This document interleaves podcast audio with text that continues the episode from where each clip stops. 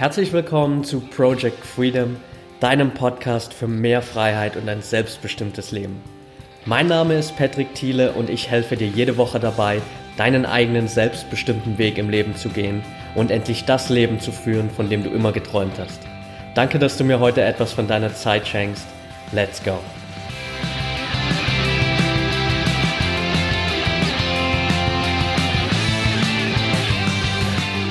Welcome back here by Project Freedom.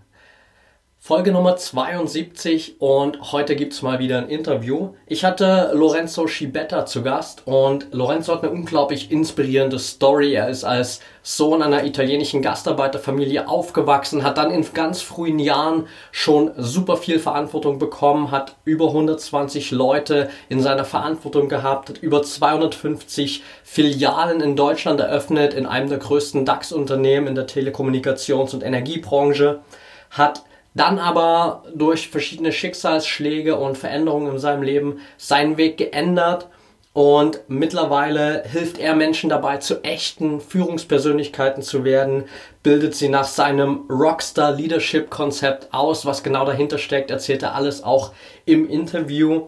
Und er hat es einfach geschafft, diesem ganzen Thema Leadership, Führung wieder einen jungen Spirit einzuhauchen, arbeitet da mit Firmen wie Unity Media und Gedankentanken zusammen, die einfach gemerkt haben, hey, er hat ein richtig cooles Konzept und er hat sich einfach zur Lebensaufgabe gemacht, Menschen zu echten Führungspersönlichkeiten zu machen und das auch auf eine Art und Weise, die vielleicht teilweise provozierend, bisschen provokant ist, aber auch super, super berührend und ich war echt geflecht von seiner Story, war super inspiriert nach diesem Interview, bin es jetzt immer noch, du merkst es vielleicht gerade. Also richtig, richtig gut, da war super viel Input drin und ich will dich jetzt auch gar nicht länger auf die Folter sparen. Ich wünsche dir viel Spaß. Lorenzo Schibetta von Lead Like a Rockstar, Folge Nummer 72 von Project Freedom. Let's go!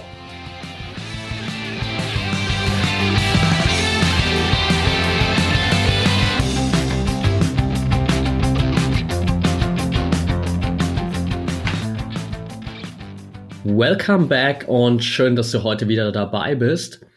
Heute gibt's mal wieder ein Interview hier und ich habe heute Lorenzo Schibetta zu Gast. Lorenzo ist Leadership Speaker, Management Trainer und Rockstar. Das ist eigentlich das Spannendste. Unter seinem Motto Lead like a Rockstar hilft er dabei, in Unternehmen für Mitarbeiter, Führungskräfte einfach ein richtig geiles Arbeitsumfeld zu schaffen, in dem jeder Bock hat, wirklich auch äh, Zeit zu investieren in das Unternehmen. Freut mich, dass du heute dabei bist, Lorenzo. Herzlich willkommen. Dankeschön für die Einladung. Dankeschön.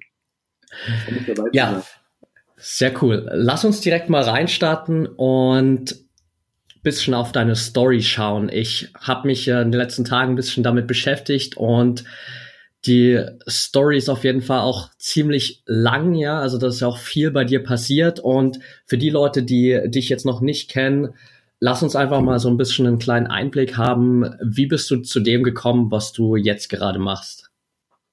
Okay, okay. Ja, sehr gerne, sehr gerne. Wie bin ich dazu gekommen? Also ich, äh, ich fange mal ganz von vorne an. Ich bin so dieser typische, also Informatiker-Ausbildung gemacht, habe dann irgendwie so drei, vier Monate als Informatiker auch gearbeitet, äh, habe dann irgendwann gemerkt, so die Solariumbräune vom Monitor ist dann doch nicht so das, was äh, ich gerne haben will. Ne?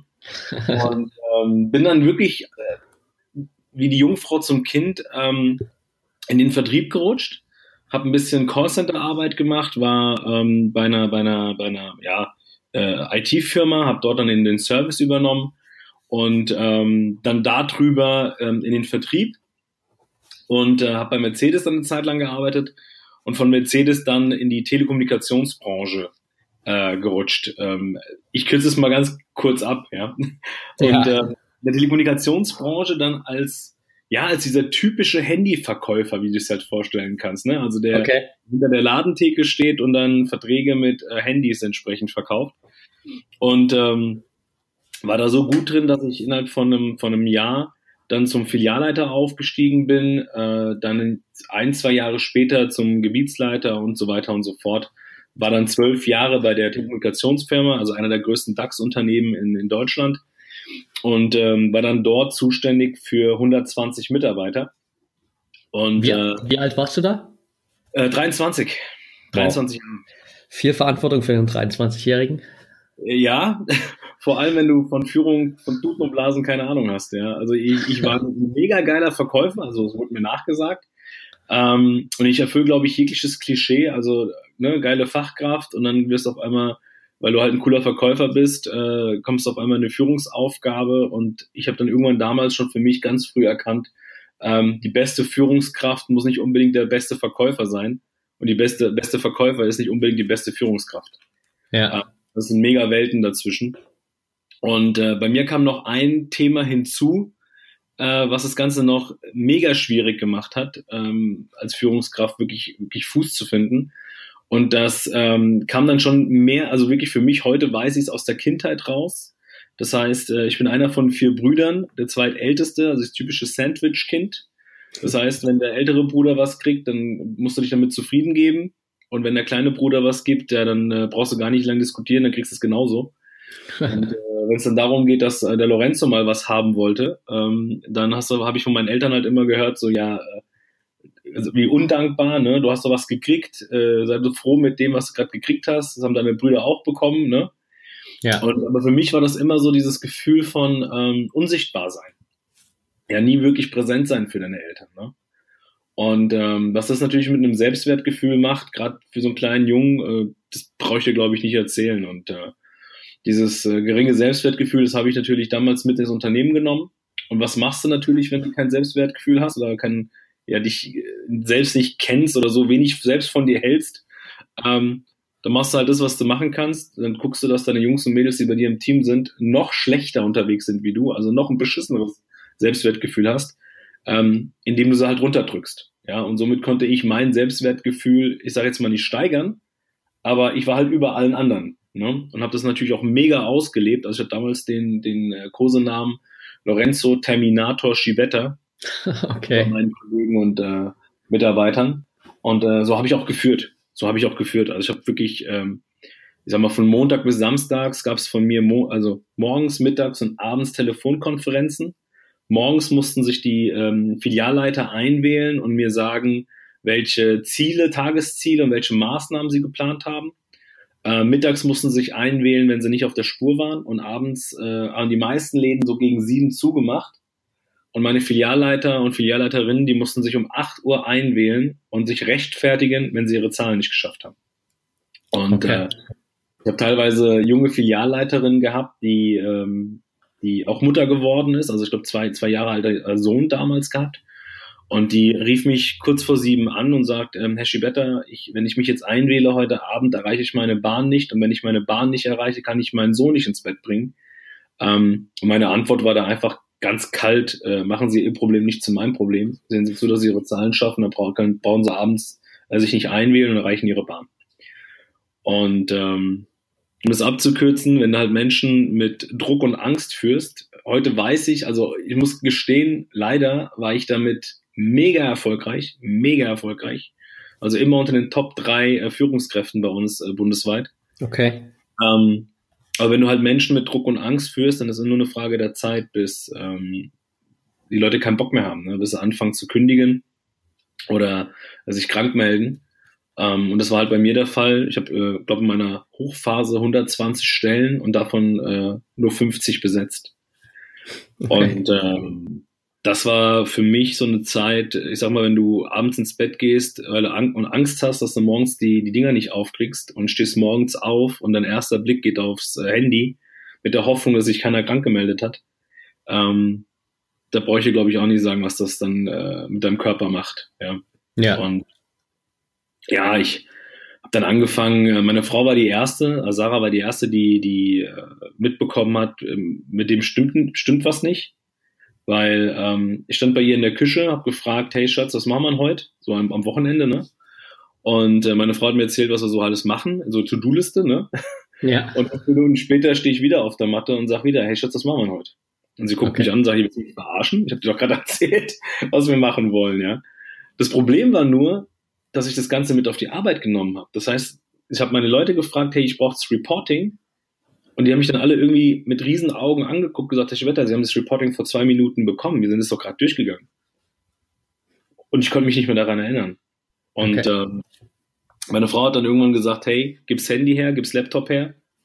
Äh, hat das Ding bei mir ins Büro abgeschlossen, Schlüssel weggelegt und dann waren wir halt den ganzen Tag unterwegs gewesen. Also wirklich schön bummeln, lecker essen. Ähm, meine Kleine war damals drei, heute ist sie zehn ähm, und wirklich einen richtig geilen Tag gehabt. Komm dann auch super spät nach Hause. Ich habe dann meine Kleine in ihr Winnie-Pooh-Zimmerchen gelegt, ne? Habe ich dann zu meiner Frau auf die Couch gesetzt. Wir hatten damals so einen, ähm, so einen Landhausstil. Das heißt weiße Fliesen, weiße Wände, braune, massive Möbel. Und habe ich dann zu meiner Frau auf die Couch gesetzt und wir haben uns über den Tag unterhalten, ne? also was so alles passiert ist. Und während Sarah mit mir spricht, stehe ich auf und wie ferngesteuert verlasse ich das Wohnzimmer. Und plötzlich höre ich sie nur hinterherrufen, ähm, Lori, hörst du mir überhaupt noch zu? Und dieses hörst du mir überhaupt noch zu, habe ich gehört, wie als wenn du, kennst du es, wenn du im Schwimmbad bist und du kopfüber ins Wasser springst und dann mit Kopf unter Wasser bist und du hörst so von außen die Stimmen und das Rauschen und so weiter? Ja, ja. Genau so habe ich meine Frau in dem Moment gehört. Genau so. Und realisiere das und plötzlich merke ich, ach du Scheiße, ich stehe im Wohnzimmer meine Knie fangen an zu zittern, ich kriege einen Schweißausbruch, als hätte ich drei Stunden Sport gemacht. Ähm, als würde ja gerade jemand irgendwie so einen Tonnen, Tonnen schweren Stein auf die Brust legen, dass du nicht mehr atmen kannst. Und ich merke nur gerade so, wie, wie, mir, wie mir dunkel wird vor Augen, wie ich das Gleichgewicht verliere, will mich noch so in der äh, Kommode abfangen, greif vorbei, alles schwarz und dann machst du noch Bam. Und ähm, Jetzt stell dir vor, du wachst auf in einem Bett, was nicht dein Bett ist. Und es ist so scheiße kalt, dass deine Zähne zusammenklappern. Und dann guckst du über die Füße und siehst ein Namensschild mit deinem Namen drauf und irgendwelche Zahlen, die dir nichts sagen. Du schaust drüber und siehst gefühlt tausende von Geräten an der Wand, die dir nichts sagen und genauso viele Betten. Und in dem Moment war wieder so diese, dieser, dieser, dieser, dieser, dieses, dieses Gefühl von, ich verliere die Kontrolle, wo bin ich hier gerade? Und im gleichen Moment höre ich dann rechts von mir, wie Menschen weinen. Und kennst du dieses Weinen, wenn Leute nach Luft holen? Ja. Und genau so ein Wein höre ich rechts von mir. Und ich drehe mich nach rechts und sehe da meine Frau sitzen, mit meiner kleinen dreijährigen Tochter auf dem Schoß und beide schauen mich an und ihnen laufen nur Rotze und Wasser über die Backen. Und das war so für mich ein Moment, ähm, wo ich einfach gesagt habe, scheiße, hey, für wen oder für was äh, rennst du hier 24 Stunden, sieben Tage die Woche? Für, für wen machst du den ganzen Rotz? Ja. ja. Und, ähm, und dann hat meine Frau, und dafür liebe ich diese Frau abgöttisch und das schon seit 16 Jahren an meiner Seite, ähm, die sind in dem Moment aufgestanden, ans Telefon genommen. Ich sehe es, als wäre es gestern.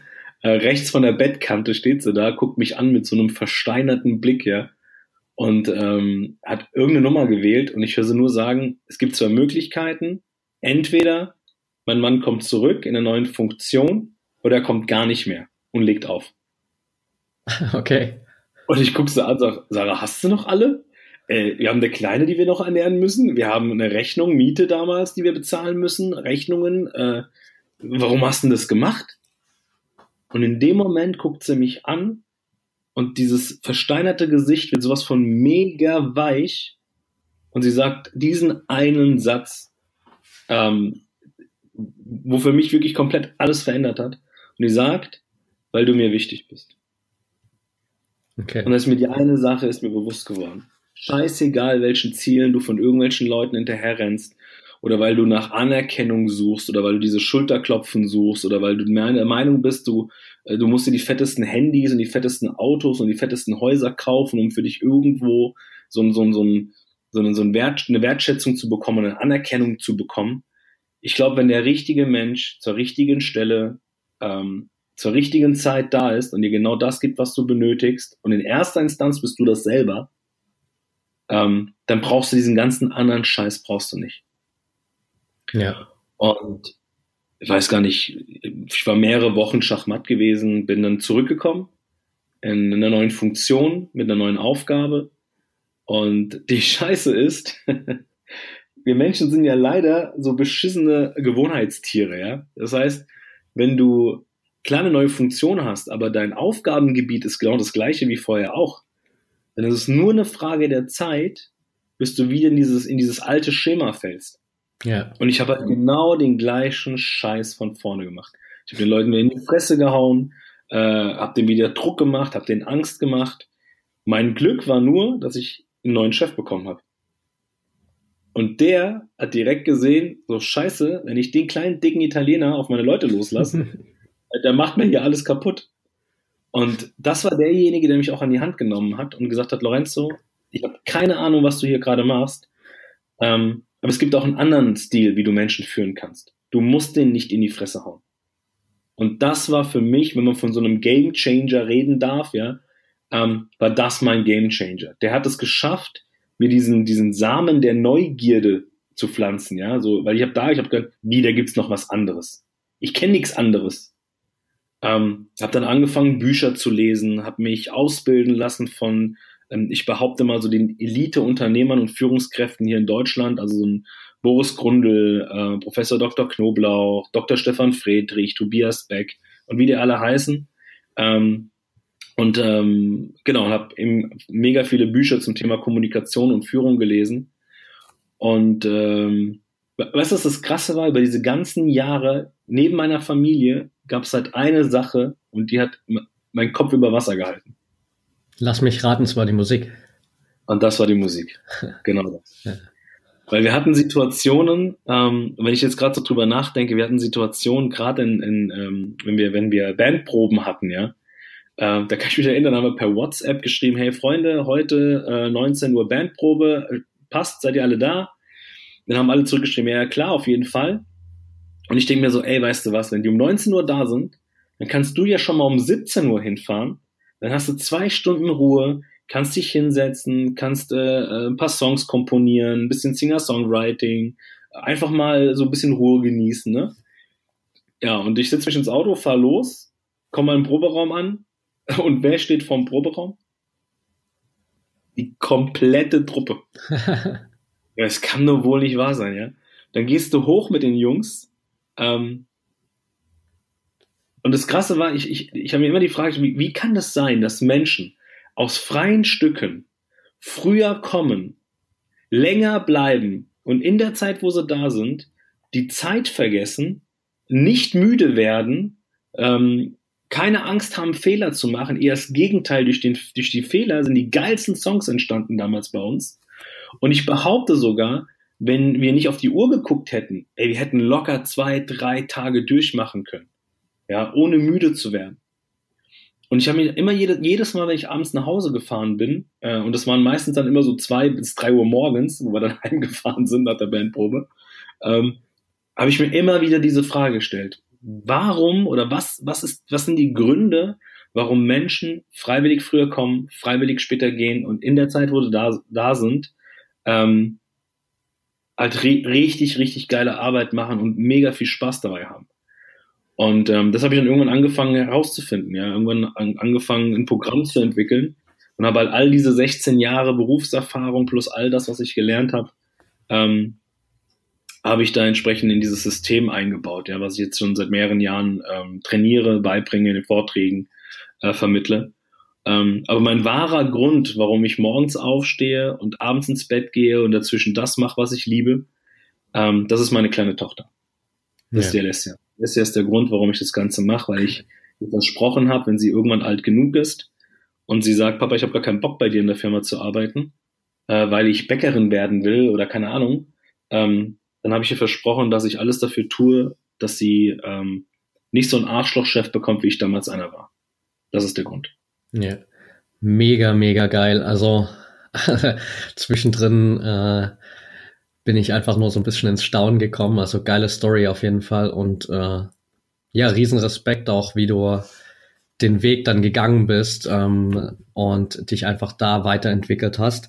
Lass uns noch mal ein kleines Stück zurückspringen und mal so ein bisschen auf den Anfang schauen. Wo kam, also du bist ja dann auch schon äh, nach dem Wechsel von der Informatik in den Vertrieb mega schnell aufgestiegen äh, und das ist ja auch nicht äh, selbstverständlich, gerade in dem Alter. Wo kam da dein Antrieb her, dass du einfach so Gas gegeben hattest, hast und dann irgendwie in so jungen Jahren mit so einer riesen Verantwortung dastandest? Naja, du musst ja, das Ding ist, ähm, also wir waren ja, also um dir einfach mal so ein kurzes Bild zu geben, wie wir groß geworden sind damals, ich und meine Brüder, ähm, musst dir vorstellen, wir haben zu sechst, also mit meinen Eltern zusammen, zu sechst in einer Zwei-Zimmer-Wohnung gelebt. Okay. Bist du in Italien um, aufgewachsen? Nee, hier in Deutschland. Ich bin hier in Deutschland äh, geboren und auch groß geworden. Ähm, und wir haben damals, mein Vater ist mit 18 damals nach Deutschland gekommen als Gastarbeiter ähm, und ist damals direkt in, also er konnte kein Wort Deutsch, ist in dem Bau also wo gehst du hin, wenn du kein Deut Wort Deutsch kannst? Gehst du auf den Bau, weil da musst du nicht viel reden, da musst du anpacken. Und ähm, ich weiß nicht, wie es heute ist, aber damals hast du halt natürlich, wenn du jetzt keine äh, Sonderlagen hat, also keine, kein Wochenend und kein Schlechtwetterzulage und so Zeug, ja, ähm, hast du halt auf dem Bau nicht wirklich viel verdient. Und ähm, das, was mein Vater halt verdient hat, das hat halt dafür gereicht, dass wir uns eine Zwei-Zimmer-Wohnung leisten konnten. Boah, und ich kann mich erinnern, jetzt gerade wo du mich fragst, ähm, wir haben 25 Quadratmeter Zimmer haben wir mit einem äh, mit zwei weißen Schränken ähm, ein äh, getrennt, so dass du zwischen den Schränken so einen Meter Platz hattest. Das war der Durchgang. Okay. Und auf der einen Seite haben meine Eltern ihr Schlafzimmer gehabt und auf der anderen Seite, also 10, 12 Quadratmeter, haben äh, wir äh, drei Jungs. Damals war mein ganz kleiner noch, ich weiß nicht, ein Jahr alt oder so.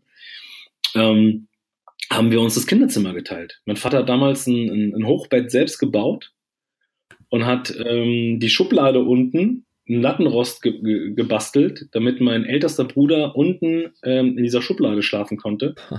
Und äh, ich habe mitten mittendrin gepennt und mein kleinster, mein kleiner Bruder hat oben gepennt und der ganz, ganz kleine hat bei meinen Eltern früher auf dem, im Schlafzimmer geschlafen, ja. Ähm, das heißt, wir mussten halt wirklich für jeden kleinen Scheiß damals die D-Mark halt echt umdrehen. Ne? Also wir konnten uns halt, mein Vater konnte sich nicht mal ein Auto leisten damals. Beziehungsweise, doch, wir hatten ein Auto, so einen alten Opel Kadett, ähm, aber wir konnten uns die, die Jahressteuer, die Autosteuer nicht, nicht leisten. Das Ding hat ein Jahr lang auf dem Parkplatz gestanden. Okay, krass. Ja.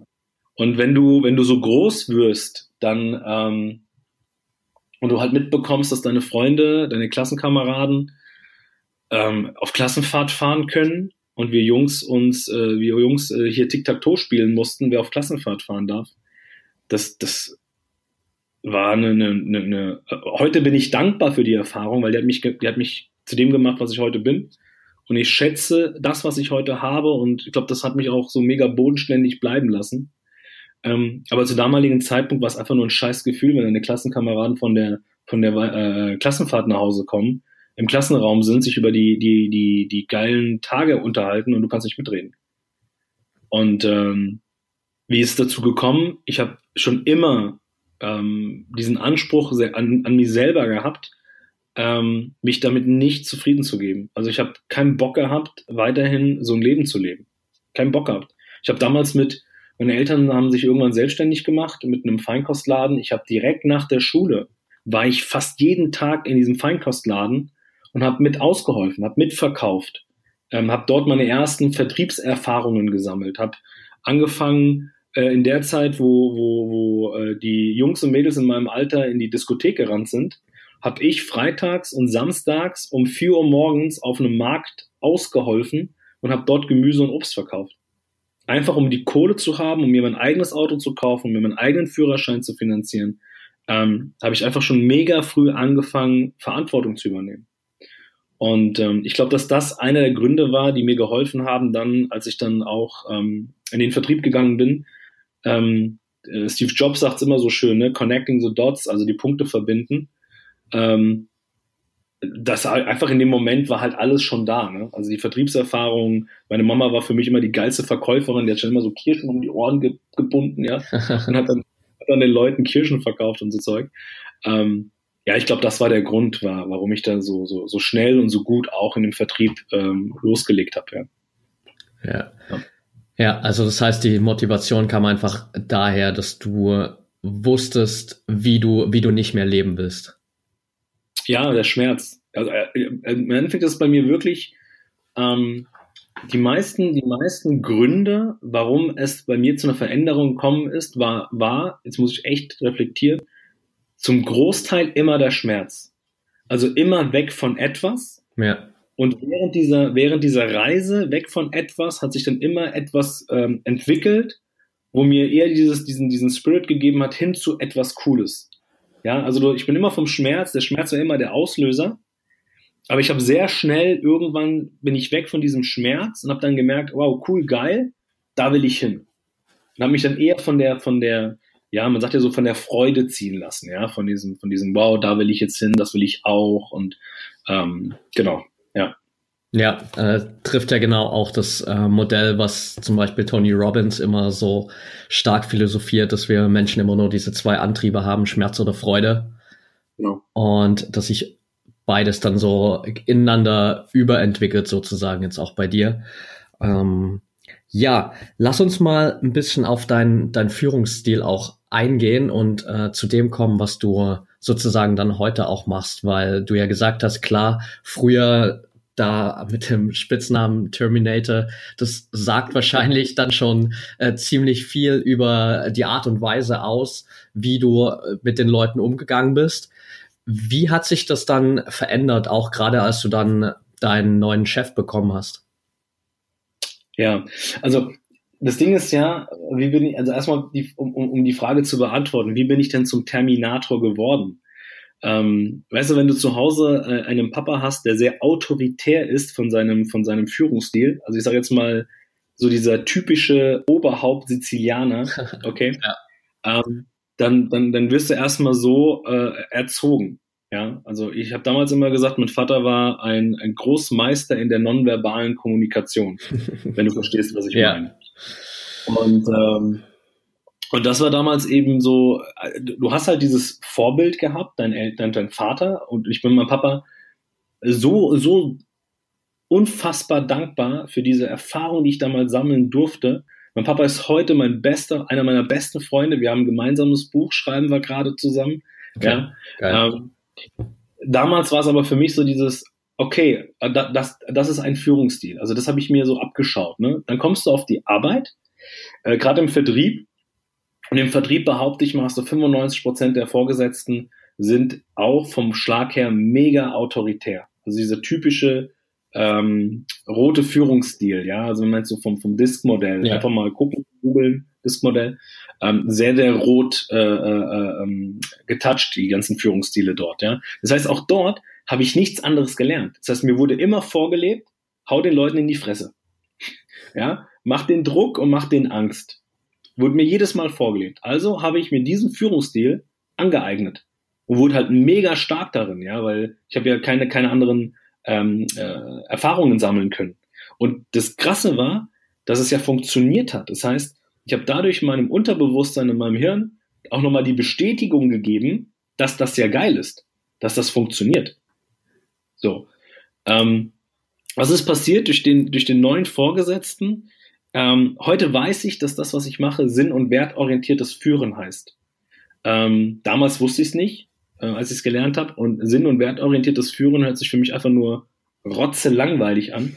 Und deswegen habe ich irgendwann gesagt gehabt, ey, das Ding braucht irgendwie ein bisschen mehr Feuer. Und deswegen habe ich gesagt, lead like a Rockstar.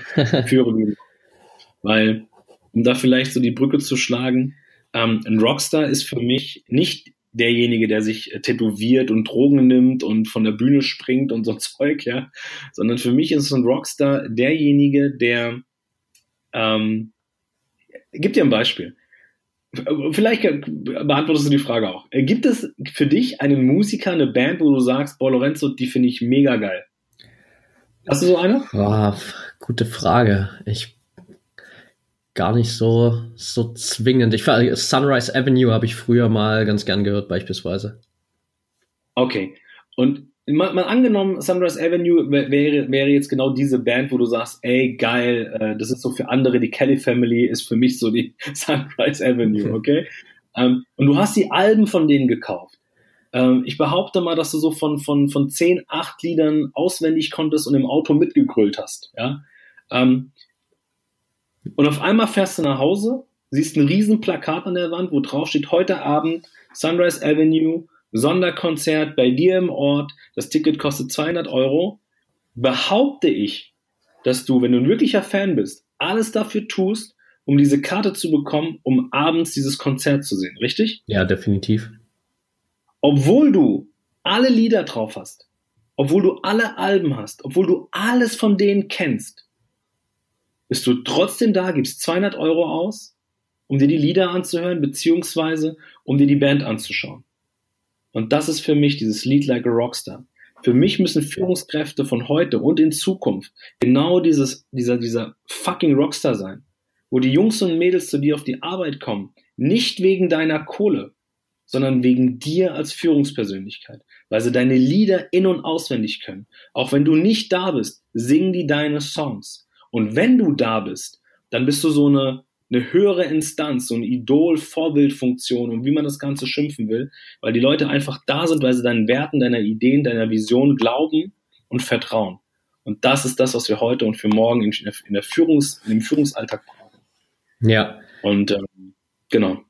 Ja, und vor allem auch nicht mehr dieses, sage ich mal, von, von oben herab führen, sondern einfach mit den Leuten zusammen, oder? Auf Augenhöhe, natürlich. Weißt du, für, mich ist auch so ein Thema, ich habe irgendwann für mich aufgehört, ähm, gerade immer ganz extrem, wenn ich, wenn ich Vorträge zum Beispiel gebe und ähm, anmoderiert werde mit all diesen Zertifikaten und, und, und, und, und Auszeichnungen und schießt mich tot, ja. Ähm, das erste, was ich immer sage auf meinem Vortrag, ist immer, Freunde, erstmal Dankeschön auch hier für die super Anmoderation. Aber ich gebe so einen Shit auf diese ganzen Zertifikate und Auszeichnungen, weil ich in meiner Vergangenheit so viele Vorgesetzte und, Führungskräfte kennenlernen durfte, die die geilsten Zertifikate haben, die geilsten Auszeichnungen haben, aber von Tuten und Blasen keine Ahnung hatten. Und ich glaube, dass wir heute nicht viel auf Zertifikate oder auf irgendwelchen ähm, irgendwelche Auszeichnungen geben, sondern es geht einfach darum, als Führung einfach mal ähm, unabhängig von, von deinem Werdegang mal die ganzen Sachen wegzuwerfen, von deinem weißen hohen Schimmel mal runterzukommen und wirklich auf Augenhöhe mit deinen Jungs und Mädels zu arbeiten. Man spricht auch von dieser gewissen Empathie, ja, zu wissen, okay, wie fühlt der andere, sich einzufühlen. Ich glaube eher, dass wir ähm, ja, das Band, ich sage immer Bandmanagement, diese Bandphilosophie, dieses Bandspirit.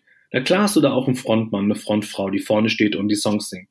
Aber die ist doch nur so geil und der ist doch nur so geil, weil die Band an, an ihre Instrumente beherrschen, Profis dran sind, ihr Instrument lieben und die einfach mit, mit, dem, mit, dem, mit, mit, mit dem vollen Brennen die Songs darunter rattern auf ihren Instrumenten und du damit als Führung nicht nur das Vertrauen zu deinen Jungs hast, sondern die Jungs auch dir vertrauen, dass es ein geiler Gig wird. Ja. Und ich glaube, da, darauf kommt es an. Und wenn du als Führung immer noch der Meinung bist, ähm, mit Angst und Druck zu führen, ja, dann zieh dich warm an, weil genau die Generationen, die gerade da sind und gerade am Kommen sind, also Generation Y, Generation Z, ähm, da wirst du eine mega Herausforderung haben damit. Eine mega Herausforderung. Ja, definitiv. Also ich kann das gerade auch super nachvollziehen, weil quasi in den letzten Monaten mehr oder weniger bei mir genauso dieser Shift auch abgelaufen ist. Ich war Dezember, Januar in einer Firma, wo es einfach vom Führungsstil her überhaupt nicht gepasst hat, wo ich direkt irgendwie erstmal Beschwerden bekommen habe, wenn ich mal fünf Minuten später im Office war, wo es eigentlich nie eine offizielle Zeit gab, zu der wir da sein sollten. Wenn ich abends nicht mal eine halbe Stunde länger geblieben bin, dann hat sich auch sofort jeder beschwert. Wenn die Tagesziele mal nicht erreicht wurden, äh, gab es Beschwerden. Und jetzt bin ich in einer neuen Firma und es ist einfach alles super entspannt. Ich habe super viele Freiheiten, die haben aber entsprechend aber auch viel mehr Verantwortung. Und es ist einfach jetzt gerade so dieses Feeling, wo ich wirklich jeden Tag Bock habe, auf Arbeit zu gehen und wo ich auch gern mal länger bleibe, wo ich gern mich auch irgendwie am Wochenende nochmal hinsetze und was für die Arbeit mache, obwohl ich es eigentlich überhaupt nicht muss, aber ich habe einfach Bock drauf und das merkt man halt auch so krass in diesem Führungsstil oder in der allgemeinen, allgemeinen Firmenphilosophie. Ja, ja, genau. Also darum kommt es auch an.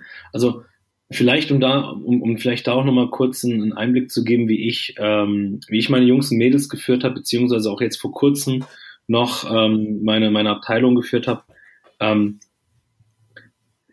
für mich war immer das aller, das Wichtige, also nach dem, nach dem Zusammenbruch, ja, war für mich das allererste, was ich rausfiltern wollte, mit was für Menschen habe ich es überhaupt zu tun? Das war mir vorher sowas von scheißegal. Die hatten ja alle nur eine Nummer. Ja, ja ich konnte mir teilweise auch die Namen nicht merken, weil war mir scheißegal. Neue Leute, die wir eingestellt haben, die waren halt da, weil sie gebraucht haben.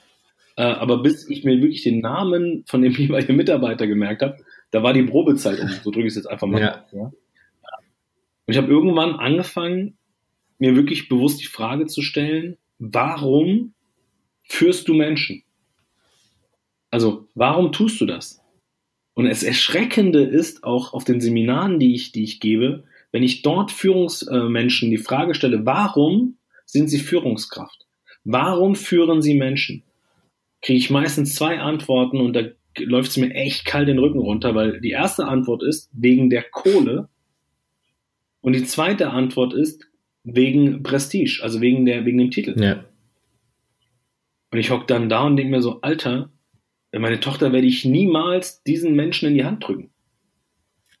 Nur wenige sagen, Herr Schibetta oder Lorenzo, ich mache das, weil es mir, weil, weil ich es mega geil finde, es mir so viel gibt, wenn ich sehe, dass Menschen Sachen umsetzen, Tipps, Tricks, Mehrwert, den ich den Leuten mitgebe auf dem Weg und die dadurch größer und stärker und besser werden. Und ich kriege da einfach eine Gänsehaut. Und ich glaube, darum, darum geht's auch in Zukunft. Wirklich da zu sein, Menschen in ihr Potenzial zu bringen, sie besser zu machen, stärker zu machen. Ähm, weil das ist ein geschlossener Kreislauf. Das heißt, sobald du dich als Führung darauf konzentrierst, deine Jungs und Mädels besser machen zu wollen und Bock hast auf dein Team, ist es nur eine Frage der Zeit, bis du automatisch mitwächst mit diesem Team. Weil die werden ja alle besser in dem, was ja. sie tun. Das ist automatisch ja auch besser. So. Und ähm, ich glaube, die, also wenn ich, wenn ich für mich das größte Learning war gewesen, halt wirklich mal das, mein, mein Ego ab äh, in, die, in die dunkle Kammer zu schließen und ähm, wirklich mal runterkommen von dem, von dem weißen Schimmel und auf Augenhöhe mit meinen Jungs und Mädels zu reden. Rauszufinden, warum sind die hier? Warum sind die bei mir im, im, im Betrieb? Und na klar gibt es dann wieder andere, die sagen, ja, wegen der Kohle. Aber Kohle ist immer nur ein Mittel zu etwas. Und das habe ich mir damals zur Aufgabe, rauszufinden, warum brauchen die Jungs und Mädels bei mir im Team von mir ihr Gehalt? Warum? Für was? Ey, und da kamen Stories raus, wo ich da gehockt habe, teilweise Tränen in den Augen hatte, wo ich gesagt habe, okay, ähm, jetzt, jetzt weiß ich, für was die so viel Kohle brauchen. Und es ist nicht unbedingt, um Rechnungen zu bezahlen. Und wenn du das als Führung hast, wenn du das rausgefunden hast und wenn es dir gelingt, eben das, das Warum deiner Jungs und Mädels mit in das Warum der, der Firmenphilosophie einzubauen, dann brauchst du niemanden mehr Druck oder Angst zu schnüren. Eher das Gegenteil. Führung heißt für mich, mach Hoffnung und mach Mut, anstatt Druck und Angst zu schüren. Das ist Führung von heute. Ja, absolut. Einfach auch so eine Basis zu schaffen, wo jeder einfach einen Sinn in dem sieht, was er macht, wo sich jeder auch irgendwie persönlich weiterentwickeln kann. Das schafft halt einfach ein ganz anderes Arbeitsumfeld, als man das so von, keine Ahnung, noch vor 15, 20 Jahren gewohnt ist oder wie es vielleicht in vielen so klassischen Corporate-Unternehmen heute immer noch ist. Ja.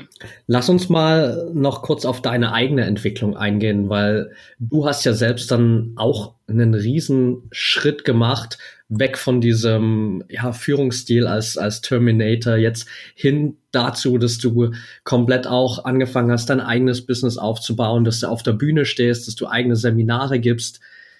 Wie hat sich dein Leben so verändert, seitdem du diesen neuen Chef bekommen hast. War das wirklich so der Auslöser oder hast du auch nach dem, nach dem Burnout dann schon angefangen, dich mehr mit Persönlichkeitsentwicklung zu beschäftigen? Ja, also er war, er war der Auslöser, ne? Also er war derjenige, der halt wirklich diesen Samen, dieser, dieses, dieses, also er hat dieses innere Kind bei mir halt wieder, wieder hervorgeholt, ne? Also dieses neugierig sein, dieses, ähm, ähm, diese, dieses, dieses, die Lust auf Neues, ja, dieses Spaß wieder zu fühlen, Spaß zu haben. Also der hat diesen Samen gepflanzt. Und ähm, ab da an habe ich mich natürlich dann auch angefangen, mit Persönlichkeitsentwicklung auseinanderzusetzen. Wie gesagt, die Bücher gelesen, Seminare besucht. Ähm, und für mich war eins der, der, der wirklich größten Erkenntnisse war, dass, ähm, dass du halt wirklich an dir selber arbeiten musst. Also ich habe irgendwann für mich feststellen müssen, es wird mir niemals gelingen, Menschen zu verändern. Also, wenn ich Veränderungen in anderen Menschen sehen will, dann, muss ich erstmal bei mir anfangen.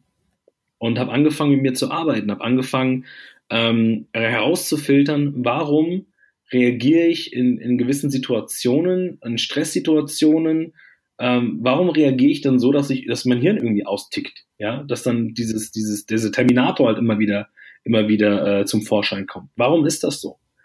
Und habe dann einfach irgendwann angefangen, mich wirklich bewusst mit mir selber auseinanderzusetzen. Äh, habe dann ähm, viele Seminare besucht, die in Richtung Mental-Coaching gingen. Also sprich, äh, inneres Kind, ähm, Eltern-Ich, rausfiltern, okay, warum warst du so ein Terminator? Was kannst du gegen machen? Welche Tools, welche Möglichkeiten, welche Methodiken gibt's? Äh, welche Übungen gibt es, um einfach für dich selbst mal ähm, in so Stresssituationen trotzdem die Ruhe zu bewahren, ja? Und eben auch klare, klare äh, ähm, Entscheidungen zu treffen und, vernünftige Entscheidungen zu treffen. Und ich muss dir eine Sache sagen, also nicht nur, dass ich das ähm, businesstechnisch extrem aus, äh, extreme Auswirkungen hatte, vor allem privat. Ich glaube, dass das einer der Gründe ist, warum ich mit meiner Frau jetzt seit 16 Jahren schon zusammen sind und wir ein wunderschönes Kind haben, wir ein tolles Haus hier direkt am Wald haben, ähm, weil wir einfach für uns beide gemerkt haben, dass der wichtigste Mensch, den du im Leben hast, das bist du selber. Und ähm, wir, sind, wir sind lange, lange, lange in der Beziehung zum Beispiel ähm, so äh, umhergerannt, weil wir immer gedacht haben, wir brauchen den anderen dafür. Ja. Wir brauchen den anderen dafür, um Schritt für Schritt laufen zu können. Ja. Und was bei mir halt durch die durch die durch die ganzen Seminare und äh, ähm, Mentorships ähm, ich einfach irgendwann gelernt habe, war, dass wir kommen als Kinder auf die Welt und wir brauchen niemanden, um laufen zu lernen und wir brauchen auch niemanden, um weiterhin auf unseren beiden Füßen zu laufen. Und wie gestört ist es dann, einen, einen, den, Partner zu suchen und den Partner zu finden, damit du dann nur noch mit einem Bein durch die Gegend äh, huppelst, ja, damit du das andere Bein vom Partner bekommst, um wieder vernünftig laufen zu können. Und dann, wenn der Partner uns mal verlässt, dann sind wir so sauer auf den Partner, weil er uns das Bein weggenommen hat, obwohl wir beide Beine noch ja. haben. Und ich glaube, das war für mich auch eines der größten Learnings, zu sagen, okay, alles das, was ich, was ich will, alles das, was ich bewegen will, alles das, was ich ähm, mir als Ziele setze, Entscheidungen, die ich treffe, dafür bin ich alleine verantwortlich und keiner drumherum. Und das hat mir so viel Ballast von den Schultern genommen, ähm, schwierig in Worte zu fassen, ja. Ähm, ähm, aber Seminare, ja, ich habe einen Haufen Seminare besucht in, im Bereich äh, äh Selbstführung. Also gar nicht Mitarbeiterführung, sondern wirklich im Bereich der Selbstführung. Ja. Also lern erstmal dich selbst zu führen, bevor du Menschen führst. Lern erstmal selber Verantwortung über dich äh, zu übernehmen, bevor du Verantwortung über andere äh, äh, nimmst. Ja. Und das war so für mich eins der größten Learnings. Ja, absolut. Also ich glaube auch, dass ganz häufig einfach viele so zwischenmenschliche Konflikte, gerade wenn es um Führung geht, einfach dadurch entstehen, dass die Leute in so einer Position sich noch nie wirklich mit sich selbst beschäftigt haben, noch nie irgendwie da was investiert haben, um auch in dieser Lage zu sein, einfach ähm, ja mit anderen Menschen umzugehen und da mit dem richtigen Mindset reinzugehen. Naja, das Ding ist, was die Herausforderung ist ja, ich weiß nicht, sagt ihr, sagt ihr die, die logischen Ebenen was? Ähm, so grob, ja.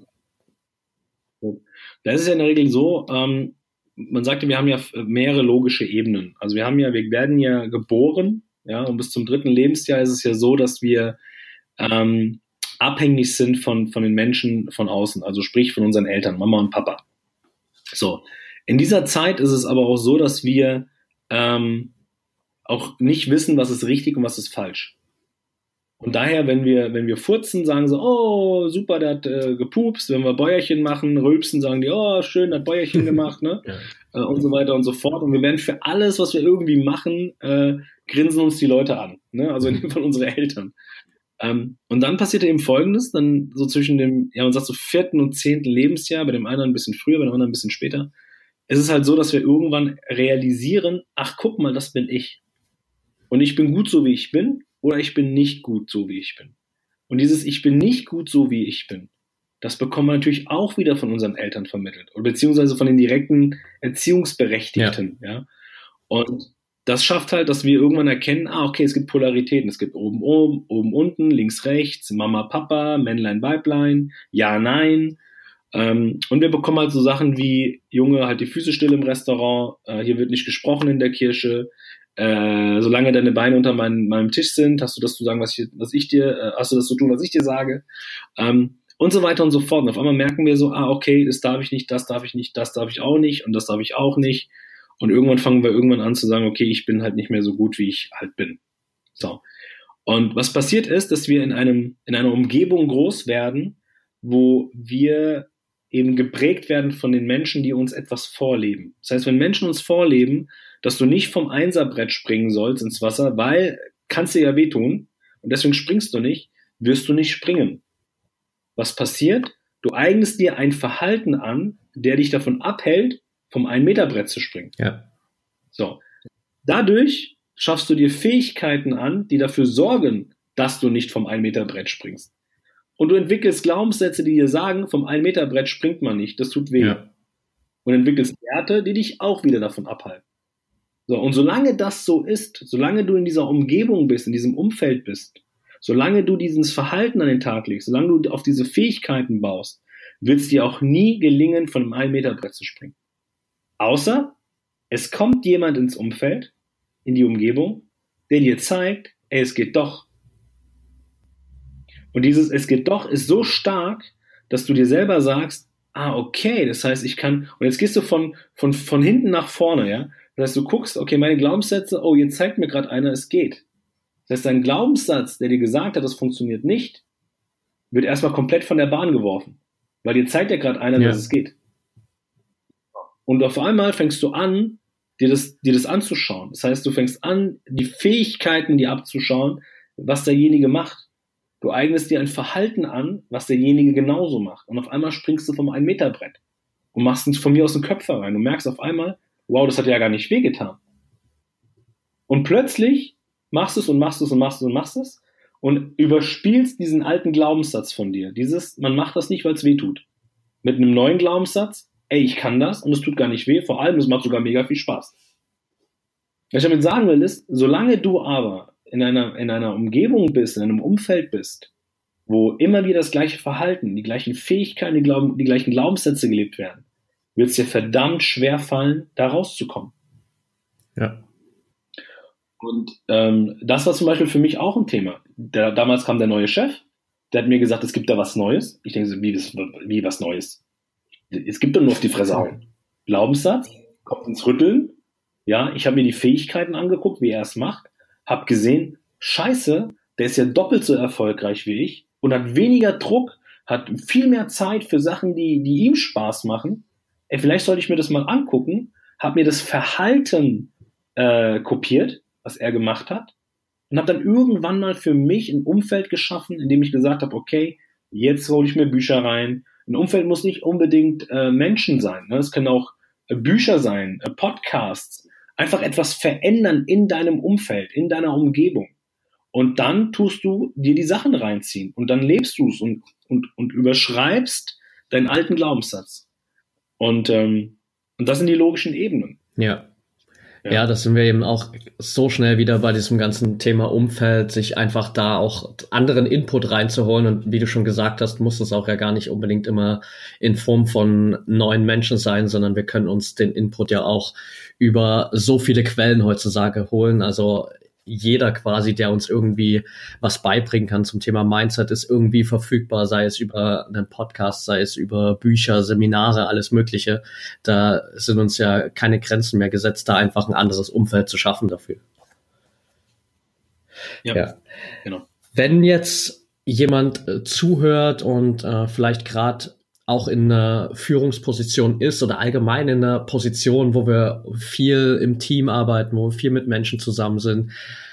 Was sind so deine, deine Basic-Tipps, die du jedem mitgeben würdest, um direkt in der Zukunft jetzt ein geileres Umfeld, ein geileres Zusammensein zu schaffen?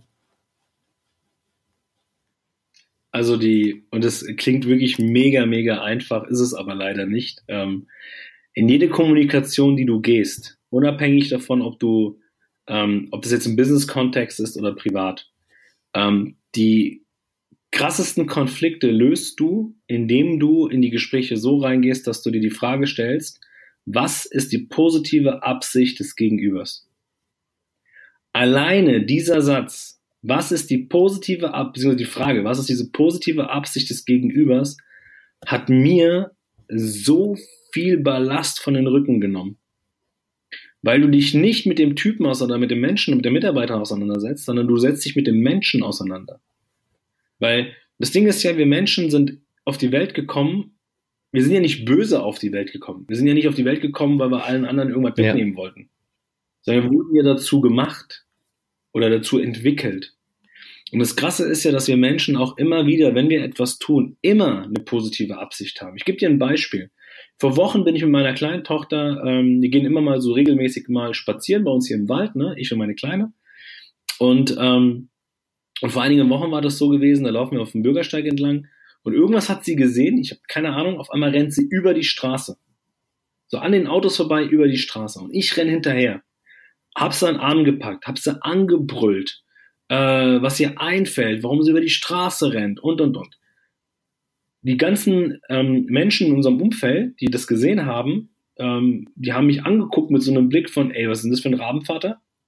Meine kleine Tochter hat mich angeschaut, hat Tränen in den Augen gehabt und in dem Moment Angst vor mir gehabt. Aber jetzt frage ich dich, was war denn meine positive Absicht?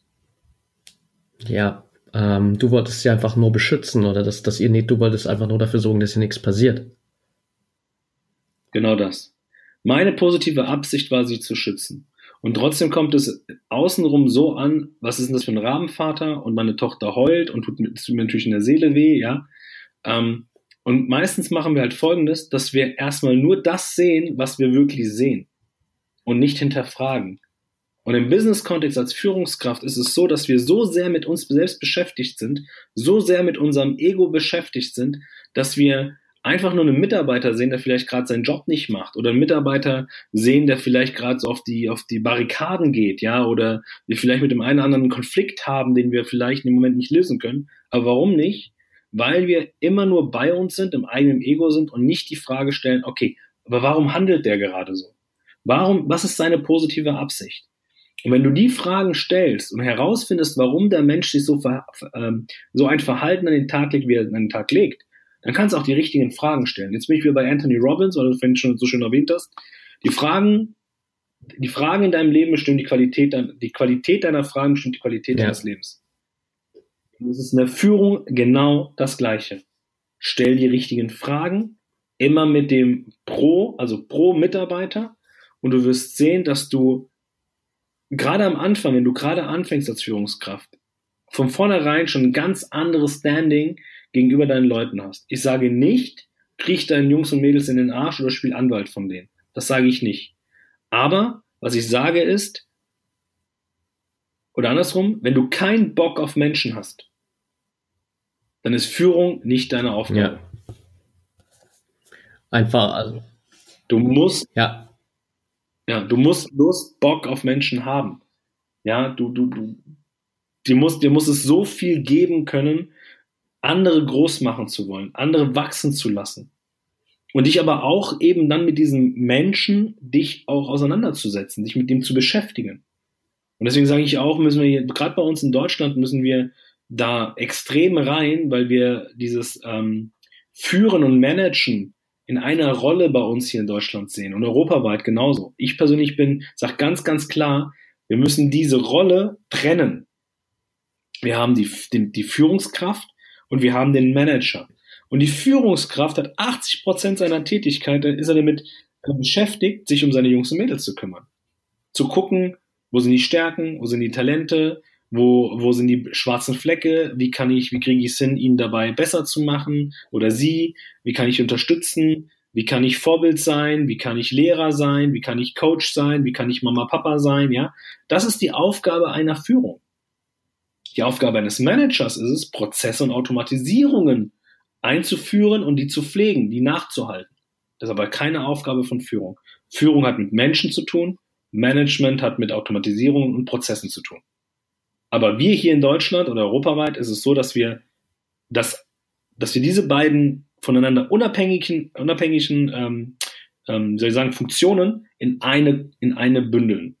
Und deswegen ist es bei uns so schwierig, ähm, uns mit den Menschen auseinanderzusetzen, weil wir gar nicht die Zeit haben, uns mit Menschen auseinanderzusetzen. Ja. Irgendwelche Zahlen, Daten, Fakten, Umsätze reinfahren müssen und äh, wir so viel Druck aufgebaut bekommen, dass es, äh, dass wir gar keine, gar keine, gar keinen klaren Verstand haben, uns wirklich mal ähm, auf unser Herz und auf, auf unser Bauch zu hören. Ja. Absolut, ja. Was ist deine Vision mit dem, was du jetzt gerade machst? Oh, meine Vision. Meine Vision ist es, ähm, eine komplett neue Führungsgeneration zu schaffen. Und die Führungsgeneration, die diese ganze Macher- und autoritäre Führungsgeneration komplett ablöst. Das ist meine Vision. Sehr geil. Ja, Lorenzo. Alles. Weil die brauchen, also die brauchen wir auch nicht mehr. Wir brauchen diese autoritäre und Machergeneration, die brauchen wir nicht mehr. Die haben wir gebraucht damals nach dem Krieg. Da haben wir sie gebraucht. Wir haben Menschen gebraucht, die anderen Menschen, die keine Klarheit hatten, die keine Orientierung hatten, ähm, haben wir Menschen gebraucht, die ähm, das Industriezeitalter ins Leben gerufen haben, ja, die Firmen aufgebaut haben, die Menschen Möglichkeiten gegeben haben, einen Job zu bekommen. Und gerade die Menschen, die keine Orientierung hatten, brauchten Menschen mit strenger, wie sag ich, mit strenger Führung, ne? die gesagt haben, guck mal, da ist das Ziel, das ist die Straße und du machst das, was ich dir sage. Damals haben wir sowas gebraucht, weil die Leute verunsichert waren nach dem Krieg. Aber heute, heute, alles das, was du an Wissen brauchst, kannst du dir aus dem Netz ziehen. Äh, willst du Online-Marketer werden? Hock dich drei, vier, fünf Monate hin, hol dir alles Informationen aus dem Netz raus und du kannst Webseiten und, und Funnels und was weiß ich aufbauen. Da brauchst du keinen, der dir irgendwas zeigt. Ja. Und deswegen brauchen wir die Macher nicht mehr. Was wir heute brauchen, ist sind Menschen, die die, ähm, die die Menschlichkeit haben und die Empathie haben, nicht nur Gruppen zusammenzuführen, sondern auch Gruppen, den, diesen, diesen, diesen, der Mannschaft so viel Sicherheit ausstrahlen, dass die, dass die Mannschaft gerne zusammenbleibt und eben diese Vision ähm, umsetzt.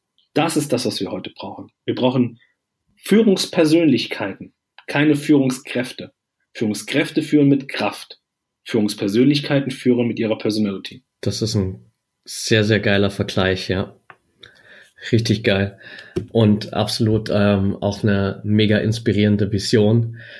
Und ich glaube, ich würde es auch gern einfach dabei belassen. Es ist ein super Abschluss hier für dieses Interview. Ähm, ich könnte mich, glaube ich, gefühlt jetzt noch zwei Stunden mit dir unterhalten. Äh, ich finde es mega inspirierend, dir zuzuhören und äh, auch einfach die Tipps mitzunehmen, die du auf deinem Weg so gesammelt hast. Ich habe zum Abschluss noch drei Fragen für dich, die ich einfach jedem hier meiner Interviewgäste stelle. Und die erste davon wäre, was sind so äh, entweder zwei Bücher oder auch gern Podcasts, wir haben ja gesagt, den Input kann man sich von überall holen, die dich am meisten verändert haben in deinem Leben? Oh ja, also ein Buch, was ich ähm, nicht nur Führungskräften oder nicht nur Führungspersönlichkeiten immer, immer ans Herz lege, sondern egal, jeder, der sich mit, mit sich selbst beschäftigen will und rausfinden will, warum ticke ich so, wie ich ticke, ist das Buch von Thomas A. Harris, ähm, Ich bin okay, du bist okay. Mega geiles Buch. Da wird das Thema Transaktionsmodell behandelt, also Kind-Ich, Eltern-Ich, Erwachsenes-Ich, ähm, in welchen Rollen bin ich, warum reagiere ich in diesen Rollen, so wie ich reagiere, was ist meine Prägung. Geiles Buch. Also das ist das Erste, ähm, was ich empfehlen kann. Und dann ähm, ein Buch, was ich empfehlen kann von einem meiner meiner ähm, ja meiner meiner Idole, ja, ähm, das ist Start with Why von ja, Simon Sinek. Mega geiles Buch zum Thema Sinnfindung, äh, Werte, ähm, ja, definitiv kann ich auch weiterempfehlen. Das erste kenne ich noch nicht, aber kommt definitiv jetzt auf meine To-Do-Liste zum Lesen. Die zweite Frage, was bedeutet für dich Freiheit? Freiheit bedeutet für mich, das zu, das zu tun, was ich liebe. Also, weißt, es gibt so ein richtig geiles Zitat, ähm, das, was wir lieben, tun wir im höchsten Grade freiwillig. Und das ist auch das, was ich zum Beispiel bei mir in einem Unternehmen lebe. Ja, ich will, dass meine Jungs und Mädels das tun, was sie lieben, weil dann weiß ich, das tun sie im höchsten Grade freiwillig. Und das ist Freiheit. Das zu tun, was du liebst, dann zu tun, wenn du willst, dass es getan wird. So drücke ich es einfach mal aus, ja. Also unabhängig von Zeit, unabhängig von Ort und unabhängig davon, wer dir was sagt, wann du etwas tun sollst, sondern dass es wirklich aus freien Stücken ähm, einfach, also im, Flow sein ist für mich Freiheit. Mega geil.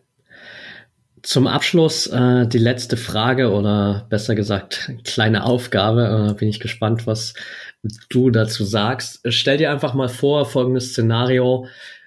Die ganze Menschheit, 7, keine Ahnung, 8 Milliarden, glaube ich mittlerweile, hören dir hier jetzt gerade zu, also sind alle connected mit deinem Mikro, die sprechen alle Deutsch, die verstehen dich alle und du hast 60 Sekunden Zeit, den deine Message mitzugeben. Was würdest du sagen? Oh, dafür brauche ich keine 60 Sekunden. Freunde und alle, die mir zuhören, und es muss nicht die volle Menschheit sein, einfach die, die gerade diesen Podcast hören, geht raus und macht den Menschen Mut und Hoffnung und hört auf, den Leuten Angst und Druck zu schnüren. Mega gut, ja. Das reicht als Message einfach schon aus, um äh, da ganz, ganz viel mitzugeben. Lorenzo, ich äh, danke dir mega für deine Zeit. Ähm, die Leute, die jetzt sagen, ich habe richtig Bock, da noch mehr von dir zu erfahren, die vielleicht mal zu dir auf ein Seminar kommen wollen, wo können die dich am besten finden? Ja, also mich findest du, glaube ich, auf fast allen Social Media Plattformen, also Facebook, Instagram, LinkedIn, Sync und wie die alle heißen, einfach Lorenzo Schibetta und Schibetta, Siegfried, Cäsar, Ida, Bertha, Emil, Doppel Theodor, Anton. Ähm, ansonsten auf äh, meiner Homepage, ja, www.lorenzo-schibetta.de und das, äh, ja, ist ein bisschen, bisschen krass jetzt, also um, um ein bisschen mehr über meine Arbeit vielleicht kennenzulernen, ähm, können gerne deine Jungs und Mädels, die gerade hier zuhören, einfach mal auf www.leadlikearockstar.de gehen und dort gibt es von mir ein Freebie, also ein, E-Book, wo ich so die 13 wertvollsten Geheimnisse oder ich sag mal so die 13 größten Fehler, die ich gemacht habe in diesen 16 Jahren, ähm, dort in diesem Buch äh, drinne stehen und was du halt, dass du da halt dagegen tun kannst, ne? um eben diese Fehler zu vermeiden und dir halt wirklich ein, ein geiles Team aufzubauen, die, die aus freien Stücken auf die Arbeit kommen und äh, ja, wie soll ich sagen, äh, mit Begeisterung deine Ideen, Werte und Visionen raus in die Welt transportieren, ja.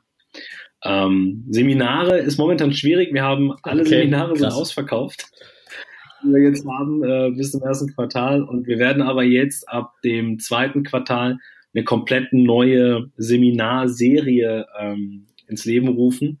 Und da wird es eins geben und es wird, ähm, da sind so zwei Übungen mit drinne, die, die bei mir, also die wirklich Großteil meines Lebens komplett verändert haben. Und äh, das Seminar nennt sich Hard Rock Live, ja. also Hard von Herz und dann Rock Live. Und ähm, da wird es ein paar Termine geben, einfach weil, wie gesagt, Social Media, einfach mich adden bei Social Media am besten, ähm, Newsletter abonnieren und dort äh, erfahrt ihr dann alle Informationen zu den Seminaren, die kommen werden. Äh, wir werden die Win All Masterclass haben, vom Solokünstler zum Bandleader, eher für Führungskräfte. Und wir werden noch ein Seminar haben, das nennt sich Speak Like a Rockstar, die Kunst zu begeistern. Und das richtet sich an, an Trainer, Coaches und Speaker, Führungskräfte, die wirklich ähm, weggehen wollen von diesem Druck und Angst machen, sondern hingehen wollen zu, wie gelingt es mir Menschen so emotional zu berühren, dass sie wirklich aus freien Stücken mir folgen. Und da geht es in diesem Seminar. Genau. Und wie gesagt, äh, Termine und alles, was, was da kommt, Social Media, mich adden und den Newsletter abonnieren und dann kriegt okay, perfekt. Also schaut unbedingt mal vorbei auf Lorenzos Kanälen. Ich packe natürlich die ganzen Links in die Show Notes, damit das auch alles bestens connected ist. Und dann bleibt mir gar nicht mehr zu machen, als mich bei dir zu bedanken. Zum einen für deine Zeit und zum anderen auch einfach für das, was du machst. Ähm, ich find's richtig, richtig stark, ähm, wie du dich entwickelt hast und vor allem, was du auch jetzt machst, dass du da rausgehst mit der Vision, so vielen Menschen hilfst und da einfach auch einen riesen, riesengroßen Mehrwert für alle lieferst. Also vielen, vielen Dank dafür. Dankeschön. Danke, für, dass ich dabei sein durfte. Danke. Hat mich gefreut. Dann bis zum nächsten Mal und dir noch einen schönen Abend. Danke. Ciao, ciao, ragazzi. Okay, that's it for today. Ich hoffe, die Folge hat dir gefallen. Und du würdest mir noch einen riesen Gefallen tun, wenn du mir einfach eine kleine Rezension und Bewertung bei iTunes da lässt. Hilft mir einfach, noch mehr Menschen da draußen mit meinem Podcast zu erreichen. Und vor allem hilft es auch neuen Zuhörern, einfach direkt zu sehen, hey, was kann ich hier aus diesem Podcast mitnehmen? Was denken andere Menschen darüber? Also danke dafür schon mal. Und wenn du der Meinung bist, es gibt in deinem Umfeld Menschen, die sich unbedingt mal mit diesem Thema Führungsmentalität beschäftigen sollten oder die da schon genau drin sind, dann teile die Folge super gerne mit den Leuten und verlinke mich sehr gern bei Instagram einfach unter Patrick Thiele unterstrich oder bei Facebook unter Patrick Thiele. Ansonsten lass uns natürlich auch super gern connecten. Am aktivsten bin ich aktuell bei Instagram, versuche da täglich immer was rauszuhauen, Stories, Posts, alles was mir so durch den Kopf geht und wo ich denke, hey, das könnte auch für dich einen Mehrwert darstellen. Also schreib mich da super gern an, wenn du Fragen hast. All die Links aus dem Interview, alles was Lorenzo erwähnt hat, seine Seminare, sein Podcast, sein YouTube-Channel, all die Plattformen, auf denen du ihn finden kannst, habe ich dir natürlich in die Show Notes gepackt, inklusive der ganzen Tipps, die er rausgehauen hat. Schau da also definitiv mal rein und connecte dich mit Lorenzo. Weiterhin ist Lorenzo auch gerade von der Entrepreneur University nominiert als Newcomer Speaker des Jahres. Und wenn du der Meinung bist, hey, das ist jemand, der hat echt richtig viel Potenzial, das ist ein super Typ, also schau da gerne auch nochmal rein, was er so macht, alles online dann lasst Lorenzo auf jeden Fall gerne eine Stimme da. Ich bin der Meinung, es ist jemand, der in den nächsten Jahren die deutsche Speaker-Szene definitiv prägen wird und auf Trab halten wird, weil er echt ein super Typ ist, super inspirierend, super fresh, sag ich mal, das Ganze auch macht. Und ja, schau dir das also super gern an. Ich packe dir den Link zur Abstimmung auch einfach mal mit in die Show Notes. Und ansonsten bleibt mir hier nicht mehr viel zu sagen, außer dir einen geilen Tag zu wünschen, wann auch immer du den Podcast hier gerade anhörst. Und denk immer daran, wir haben nur ein Leben, eine Chance und es ist deine Entscheidung, was du daraus machst.